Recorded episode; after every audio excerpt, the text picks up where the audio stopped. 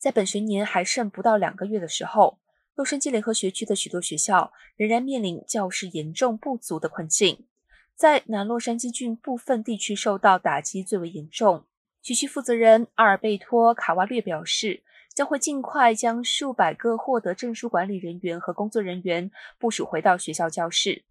在今年创纪录的两百亿美元疫情援助预算的推动下，洛杉矶联合学区承诺进行自九十年代后期以来从未有过的招聘热潮，招聘了数千名新教师、辅导员和其他工人。卡瓦略自从二月中旬接任，就采取了权宜之计。用不在教室工作的合格员工填补空缺。